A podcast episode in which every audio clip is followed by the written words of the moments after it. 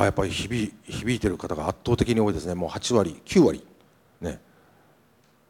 のそうでもないなって方もいますね。じゃあまずあの響いたっていう方からまず聞いてもらってはい。えっと人間は堕落するっていう言葉を聞いて、うんえーそれとそれを防ぐことはできないし防ぐことによって人は救うことはでき人を救うことはできないっていうのを読んで、あのなんだろう。考えすぎてるのかなっうんうんて思いま思って、うん。あのもう少しあの難しく考えないで、ん。本当に一旦堕落した方がいいのかなって思いました。うんうんうんなるほど。はい。もう一方イエスの方じゃあおお隣はい。自分もこれを読んで、えーどちらかというとじ自分自身で堕落している人間だと思うので、なんかこうすごい共感をしました、はい。でなんか堕落していることに対してたまにこう自己嫌悪に陥るとこ時もあるんですけど、うん。それはそれでありなのかなっていう、なんかうんうん。うんこう自分をちょっと肯定されたような気分にうん。なりました、はい。そうね。はい。じゃあ脳の方そのお隣。うんそうそうでもないなっていう方。どうぞどうぞ。遠慮なく。あのすみません。これが赤と青しか二者はい。択一っていう意見で、あの読んで簡単にうん。結論出せないというか、ああなるほど。はい。軽々しくなんかどの言葉で表現していいかわからないような、うん今自分の中でもまとまとまったちゃんと言葉にならないような気持ちでいます。あなるほど。どっちとも言えないような感じでね、はい。ああなるほどね。はいこれねまああの戦時中言ったらこれはもうアウトなんでだけど戦時中にも暗号と似たようなことをやっぱ言う作家もいたんですよ。いたけれどももう警察憲兵に引っ張られて拷問を受けて、ね、極死するなんてのがあります。今度それが怖くて今までの主義主張、ね、特に社会主義文学で人間中心に考えていく戦争反対って言ってた作家たちももう同じようなベクトル向いていて同調圧力がある。あるいは近所の人にチクられたりして。これ怖いなっていうんで主義を変えて文章を書いて生きていった。これ転校文学っていうんですね。転校する。でもおそらくアンガも本当は戦時中にこれも吠えたかったでしょ。いやでも危ないな。ね。なことをしてるうちに日本負けてしまって。ほら見たことかって言ってもう怒涛のように書きまくったわけですねこの堕落論を。でここでねこの堕落する僕もあの先ほどの彼と同じで本当あの堕落症堕落に傾くタイプの人間でしてああじゃあ俺いいんじゃんって坂口さんが言ってること同じだわなんて思うんですがこれ読んでいくとねこの堕落のあり方がね結構凄まじいんですよ。あ僕の考えてる堕落僕たちの考えてる堕落とちょっと違うなってことに気づいてきます。でね彼にとっての堕落。まああの時間の関係で全部パラグラフやりたいんですけどもね引用したものを読みたいんですが「俗堕落論」っていうあの段落があります。ね裏の方かな「俗堕落論」やはり同じ年1946年に書かれたもの。彼の堕落ってどういうことかっていうとこの今引用した5行の中に現れてるんですよ。表面のきれい事で真実の代償を求めることは無理であり血をかけ肉をかけ真実の悲鳴をかけねばならぬ。堕落すべき時にはまっとうに真っ逆さまに落ちねばならぬ。道義大敗混乱せよ。血を流し毒にまみれよ。まず地獄の門をくぐって天国へよじ登らねばならない。手と足の20本の爪を血ににじませ剥ぎ落としてじりじりと天国へと近づく以外に道があろうか。結構おっかないでしょなんかこう暗黒の荒野をさまようっていう表現も使うんですけどね。相当に覚悟がいるよってことなんですね。でこれどういうことかっていうと僕ら表面のきれい事で真実の代償を求めることは無理。今まで表面のきれい事でね大君のへにこそしなめ帰り宮政治とかさ国のためにやる戦うってことが誇りである美しいことだとかね言うわけです。特にまあ若き選手たちね偽りの教育を受けて国のために死ぬ。あこれは素敵なことなんだ本当に信じ込んだ若者たちもいたし疑っていた若者たちもいたんです。皆さんあの九州の鹿児島の知覧って知ってますかね？知覧とか指宿のあたりの知覧あそこ特攻隊の基地があるんです。特攻隊知ってますか？特攻隊。まあまあ大体聞いたこともあるしね。でその知覧という基地から特攻隊飛行機で飛び立つわけです。ゼロ戦で飛び立つ。これは不幸なことになんと普通両翼の下にタンクがあって燃料タンクあります。片道の燃料しか積まれないんです。ということはもう帰ってこないってことなんです。飛んで敵艦に突っ込んで死ぬんです。そこにその基地がチラに鹿児島のチラにありました。で彼らあのー、まあ飛び飛んだってことは死ぬってことなんですね。でもその死ぬはなぜ受け入れられたんだろうと考えた時にこのいろんな教育を受けて国のため家のため親のためあるいは彼女のためそのために死ぬんだったら俺かっこいいだろうってこれこそ男だろう日本大事だろうって思い込んだんだよね。でその知覧には特攻平和記念会館というのがあってその時の若き兵士たちもう皆さんと同じくらいなんです。もうちょっと若い。兵士もいます。15歳の特攻隊の兵士もいました遺書とか残ってんですよ。もう僕そこ行った時に号泣しちゃってですねもうどうにもなんなくなって若い人がなんでこんな遺書残さなきゃダメなんだ。お父さんお母さん元気で行ってまいります。元気でどこ行くわけ？死に死にに行くんですよ。ある信念を持ってね。やっぱりそれは教育なんです。その当時の戦時中の。でお母さん笑顔でいてください。僕は誇りに思っているんです、ね、お母さんの大好きだった南明法蓮華経を唱えて飛びます。とかあるわけ。で片や自分の言葉で考えていや世間はそうだと。俺も特攻隊に志願したけど本当はこれおかしいだろう、ね、そこでちょっとしたね皮肉でね地獄の閻魔よ。首を洗って待っておれ。なんていう意思もあったりするわけ。まあいずれにしろもうそれはもう悲しいことですよ。彼らは騙されてね死んじゃうわけです。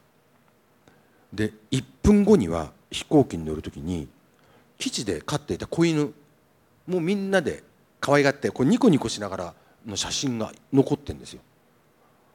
みんなニコニコしてんだよ。それが切なくて。なんでこんなことになったんだろう。それがやっぱり表面のきれい事。表面上の言葉、ね、誘導するために。一人を信じた。信じてしまった。信じさせられた。だけどそれはいかんよと。赤坂ちゃんが言うんです。で徹底的にそういう言葉とか教育とか常識とかで身につけたもの。地位ステータスとかさ。肩書きとか。学歴とか、まあ、今で言えば会社精査、ね、男女のさあるいは財産でも伝統形式名前もそうです。全部これを取り払っていこう。取り払っていくいってすっぱだかになってねその全て取り払った地平に立ってようやく人間本来の本年の姿に徹する。これがね読んでいくと堕落。暗号の堕落なんです。だから僕が考えてた堕落。えー、なあずいぶん違うなと。ね彼も今うなずいてくれましたけども。それこそ徹底的に自分自身の身につけてきたもの。一旦落とそう落とそう落とそう。捨てよう。で世界の底にこうコツンって尻をついた、ね、もう何にもない。そこから蹴り上がれ。もう一回出ろ。それが生きよ落ちようなんですね。この坂口安吾の言葉。でだからこそ輪絡とか堕落っていう言葉まあ確かに僕ら誤解しやすいですけどもその完全にその自分自身の本年の姿になりましょう。それから考えていきましょうってことなんです。これが暗号の堕落なんです。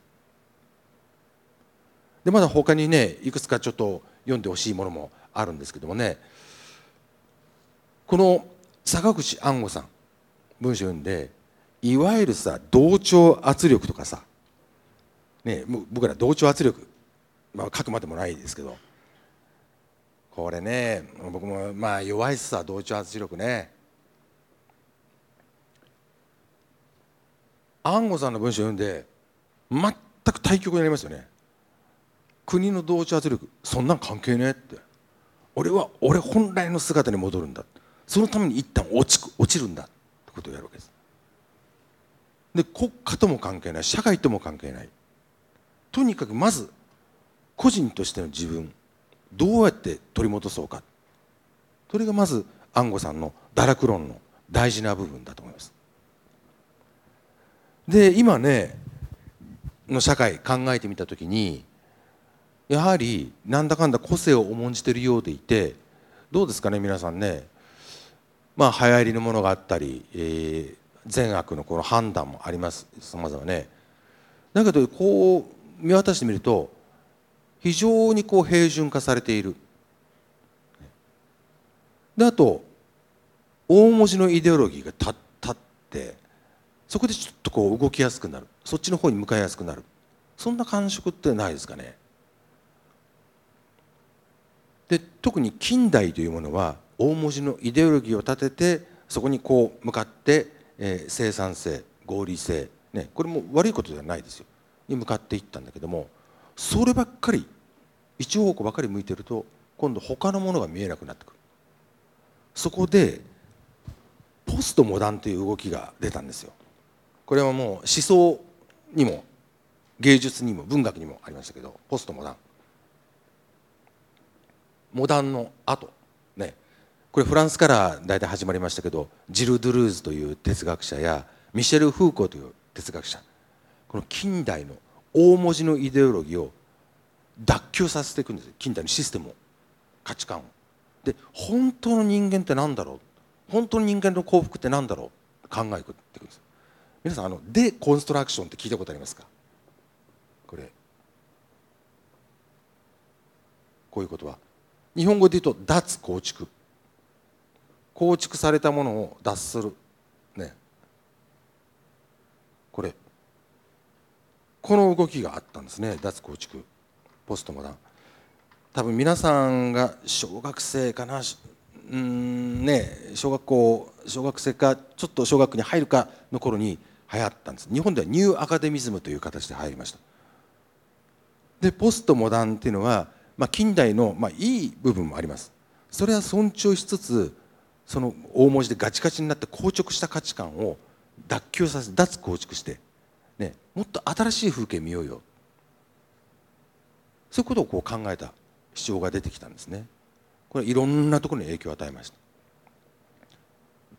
でそのいろんなものをこう壊していった時にさまざまな細分化が起きてくる。リファレンス差異です。いろんな違いが出てくる。もう悪いことじゃないですよね。今までこうガチッと固められた格好を外してこうバラバラにそれぞれ個性が生きていく。もういいじゃないかと思うんです。ところどんどんどんどんこの差異が氾濫していっていわば流動化現象が起きてくんですよ。で何を信じてもいいんだ。じゃあ逆に言うと何も信じなくてもいいんだ。って方向になります、ね、まさに僕が若い頃はこういう時代でした。あ何でもありだよね。これニューアカデミズム日本のニューアカってそういう感じだったんですよ。学問の分野でも。ね。でそんなねこう自分も信じ自分しか信じないっていう考え方もあれば自分さえも信じられない。何も信じない。いや全てを信じる、まあ、こんなこう混乱した流動化現象が起きたんですよ。ところが何も信じられないっていうのは人間弱いもんですからやっぱり耐えられないんでね。でそうするとどうなるかっていうとさ思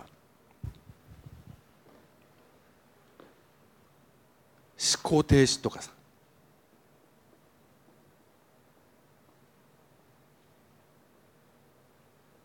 ね反知性主義って聞いたことありますか？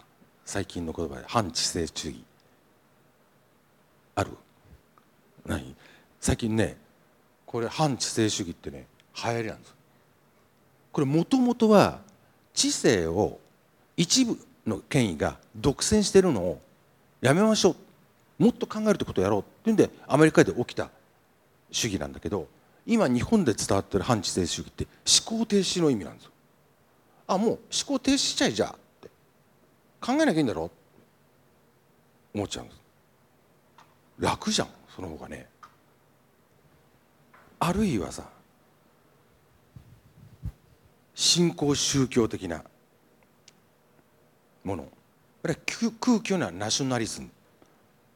こういうものがあるとこうそっちになびきやすいんです。あ楽だから。ね。そんなこう雰囲気になってくるわけ。で僕らは近代のいいものは残すけれども悪いものをどんどん、ね、ポジティブにデコンストラクションしていって、えそこまではいいです。でところがいろんな際ディファレンスが氾濫してきて今度何を信じていいのかわからない。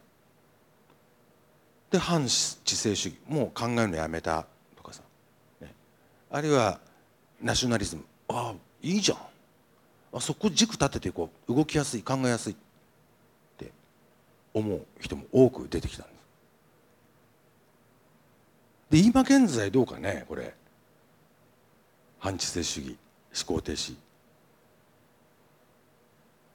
思考停止でまあうまくやっていけんだらいいやっていう人いますかね？どうですか？まあまあほとんどいないね。やっぱ自分の言葉で考えたいなと思いますよね。今現在の状況をね考えた。でこの流動化現象の時になんとちょうどその時期にあの阪神・淡路大震災が起きてるんですよ。これ95年。ね。で今まで資本主義社会市場主義。でもうとにかく稼ぐってことを考えてた。利益優先主義。とかそれは自然の思いに直面して崩れ去る様を見るわけです。で僕らは幸福って何だったんだろう？って考えさせられる。さらに同じ年オウム真理教事件。聞いたことありますかね？地下鉄サリン事件。東京の地下鉄にサリンというまあとんでもない化学兵器をまいて多くの犠牲者が出た。これは朝原将校がね教祖とする新興宗教の一派です。カルト集団です。非常にこの神秘的な教義で若者を集めたんです。つまり全てが信じられない、そういう人たちがあこの競技ならいいかもってバーッとエリートたちがですよ。結構頭のいい学生たち若者たちが集まった。で救済を名目として暴力とか凶悪犯罪計画実行したんです。非常に過激組織化進んだ。もう恐ろしいですよ。もう悪である資本主義なんて殲滅してしまえ。朝原将校ポアしろっていう言葉に。自分たちにとって邪魔になるものポア。殺せって言うんですね。恐ろしいよね。こういう過激なところに出てくるんです。オウム真理教の事件知ってる人いますか？イエスかノーか？ちょっと開けてみてください。ああ皆さん知ってるね。あすごいすごい。えっ、ー、とじゃあちょっとですか？何歳くらいでした？えー、国際情報大学の小林と申します、うん、オウム真理教の事件が起きた時すみませんオウム真理教がちょっと、うん、こういつだったかっていうのはちょっと覚えてないんですけど、うん、すごく、えー、物心つく前とか、もしくは生まれてないぐらいの時だと思います、そうだよね。ただその歴史上の事実として学んで聞いたことがある。はい、はい、ニュースとかテレビでも何回か報道されたりもしているので、うん。うん、それを聞いて知ったという感じですね、うん、そうだね。でどう思った？その事件聞いた時怖いなっていうのが第一印象で、人間でこんなふうにこう突っ走っちゃうのかなっていうのがすごく印象的でした。そうだよね。でもともとは彼らみんな教団の信者たちは非常にピュアな思いであこの世の中間違ってるかもしれない。じゃあ自分を高めようと思って入ったにもかかわらずその競争自体がもう、まあ、狂気にまみれてた人でねどんどん変な方向に行ってしまう、まあ、人間って恐ろしいですよね。善の方向にも行けば悪の方向にも行って、ね、あともう一方ちょっと来てくれます。じゃあ後ろの方。多分オウム真理教の事件の時はもう本当まだちっちゃい頃だよねきっと。まだ生まれてなない。いと思います。あそう。95年。96年に生まれたの。で若いですね。そうですか。うん。それで何かニュースとか新聞とかで読んだ、はい。うんどう思った？あのマインドコントロールが怖いなって思いました、ねいやまさにマインドコントロール。これ戦時中に若い兵士たちにやったのと同じですよね。マインドコントロール。洗脳ですよね、うん、そうやって若い人たちがとんでもない方向に暴走し始める、ね、ということです。でねはいありがとうございます。カナダでも中国でも。ドイツでも。そして日本でも。